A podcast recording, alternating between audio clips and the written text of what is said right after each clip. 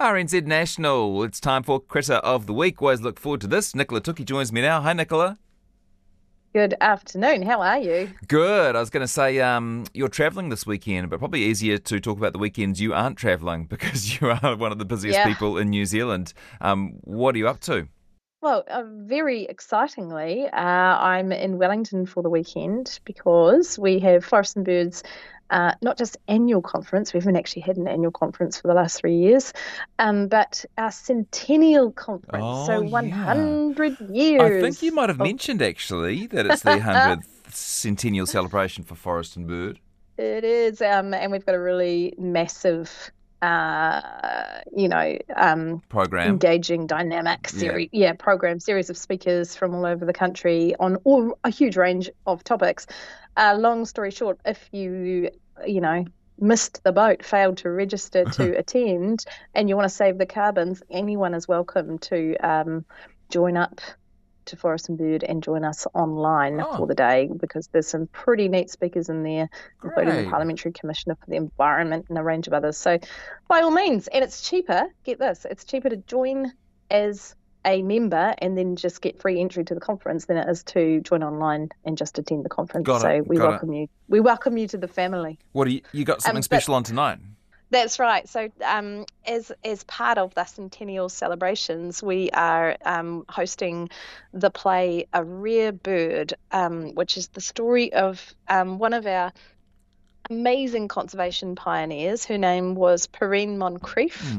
Um, and it is a play that ha- is written and performed by Elizabeth Easther, uh, who's you know a well-known Yeah, actor famous and New writer Zealand actor. here in New Zealand. Fantastic writer too. Yes, all of those things. Um, and, and as I understand it, she wrote this play out of kind of out of frustration that you know, much like much history around the world, it Yeah. is fairly bloke dominated, and um, the same applies to New Zealand's conservation history. And Perrine Moncrieff, um, you know, had some incredible. So she was right in. She was in Bird as it started in 1923. In 1925, she published a book, New Zealand Birds and How to Identify Them, and that got published right through to 1961.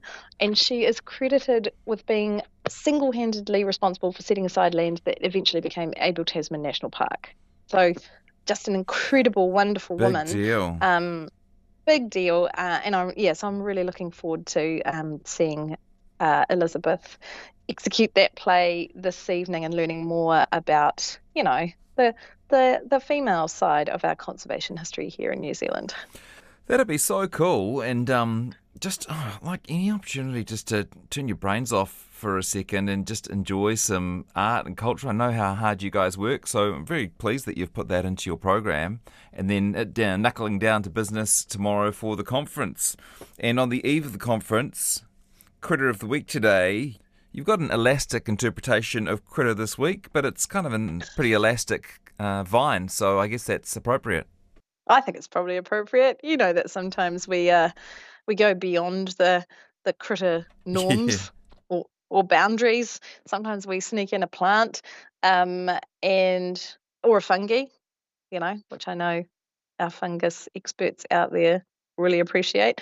This week it's not a fungi, um, but it is a plant. It is the Kareao or Supplejack, um, which I'm sure you've come across on your wanderings in the Ngāhere in the bush, you? Jesse. Hmm, not sure, not sure. Where is the bush that you go to? it- sounds pretty clean wherever it is.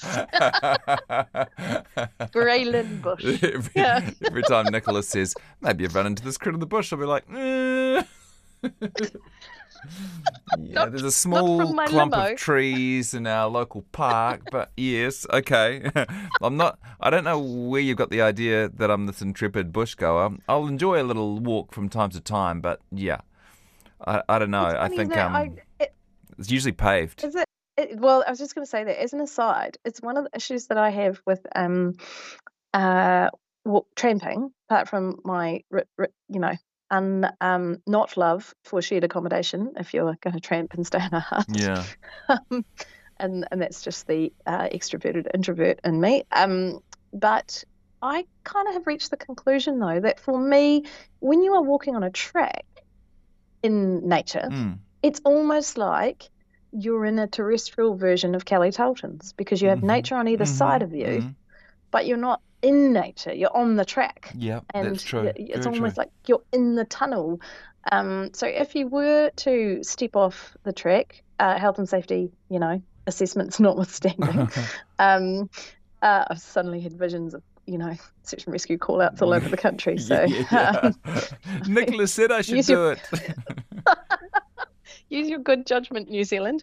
Um, so, um, but if you do like wandering around in the forest, you've probably come across Supplejack. It's that really tangly, twisty vine that um, that ties the forest up in knots. In fact, recently we had a situation with my family where my um, grown-up stepdaughter's pup, who's quite a big dog, got his foot caught in some Supplejack Mm. And all we could hear because he was further up ahead from us we were on some private land in the bush and all we could hear was just this squalling howling dog Oh, and for a second i thought oh he's bailed up a pig you know Yeah. uh, but he'd got his foot caught and the more he wriggled the more it twisted uh, so it took some time to get his foot out of there poor old kobe um, You say you say now. Supplejack. I I because to read it, it said it looked like Supplejack. Yeah, and I've learned that. So Mm. I, I I think it's probably either either or, Yeah. but I've always, you know, I read it as supplejack as well. Um, but whenever I've been out and about with forest veterans, uh, they call it supplejack. So potato, potato, Okay, cool, supplejack, cool, cool. supplejack. Or I'm the uh, cool Maori name is Kareao. Parial, yeah, uh, or the scientific name is Rep- Ripogonum scandens. Mhm. Very, I was channeling my best Hermione then. I was going to say it sounded What very Harry yeah. Potter. Well done. uh, Leviosa. uh, so um, yeah, it basically the Maori ma- name means what it is. It's a twisted vine, uh, and the ripogonum part just is about the shoots and the it's like knee-like joints of it. Uh, and scandens means to climb because it is a climbing plant. It's a liana vine. Uh, if you are familiar with those, so um, it's basically found in rainforests, which is pretty much all of our forests and swampy areas across New Zealand. Um, and it use it's rooted in the soil, but it uses trees to get up because, of course, what does a plant want to do at all times, unless it's dactylanthus, which flowers at night? Mhm. Uh, a plant wants to get to the sunlight. Yeah. So you constantly have competition between trees uh, as they're growing to fight for the light, if you like. Uh, to they're going to fight for the light to survive, basically. Um, and it is so fast growing that you can almost see it. So in summertime, it can grow five centimeters a day. What? That's, That's quite- amazing. yeah. yeah. Yeah, and it makes me want to. In fact, you know, you talked earlier about the the opportunity we have to see the play, for example, where you suddenly stop and you Mm. sit and you take something in. Yeah. I've just had a thought that wouldn't it be great to just sit next to uh, some Supplejack and see if you could watch it grow? Yeah. Maybe that's a maybe that's a timeout for me later in the year. um, it's um and it's it, you know for many people out there you'll know exactly what it is it's the, it very much is that tangled twisty black stems almost like um if you used to work in an office when they had landlines and your phone would always phone line um would always tangle yeah, it's my headphone that. cord for me. yeah yeah, but hard um Mhm. and it has little berries that are bright, bright red and look like black currants. Um, and that's really important for particularly Kereru or Kukupa if you're from up north. Um, and they love to eat supplejack or kareao, and um, so too do kaka. Um, we we know that, and of course, then that helps disperse their seeds Yeah. throughout the forest as well. Um, so yeah, I imagine yeah, the um the get- vine would have been quite useful in sort of pre-colonial times. Something that strong and and lengthy.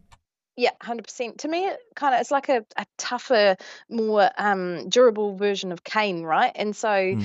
um, Maori were using it to make hinaki or eel traps, um, to collect firewood and tie it together, to make baskets, to to you know bind posts together for fences or houses, to to to you know hold canoes together. Um, so hugely important. Uh, and they could also hollow out the vines and um, make musical instruments. Oh my gosh. um, and they and they could split the stems and use those for kite frames, um, but which were um, a big uh, a big thing for early Māori. The um, the other thing that they were used for, and I thought about my dad, uh, who went to uh, a boys' school uh, back in the ca- the days of caning. Yeah. Teachers would use Supplejack as a favourite source of canes. As an aside, my I had two two stories about caning from my dad. One was uh, that his older brother had a pair of pants with extra um, padding sewn in that he used to hire out for a, a certain sum of money Yeah. for any kid that was due to be caned. They got to wear the padded pants if they paid my uncle enough money. Um, and another time, um, my dad talked about, I think it was, might have been a science teacher at the time, um, and he was um, a lot older. This is an this is a kind of a terrible story, and none of the kids would own up to someone had started a fire in the lab or done something silly like that, and none of the boys would own up to it, and um, so he decided to cane them all. But what they did was they lined up and they were coming towards him and they were going out the door to next to him and then going coming back in the back door and they just kept coming and dad said by the end of it he'd almost collapsed from um from caning this never ending line of boys Man, things That that, wouldn't not- happen in 2023.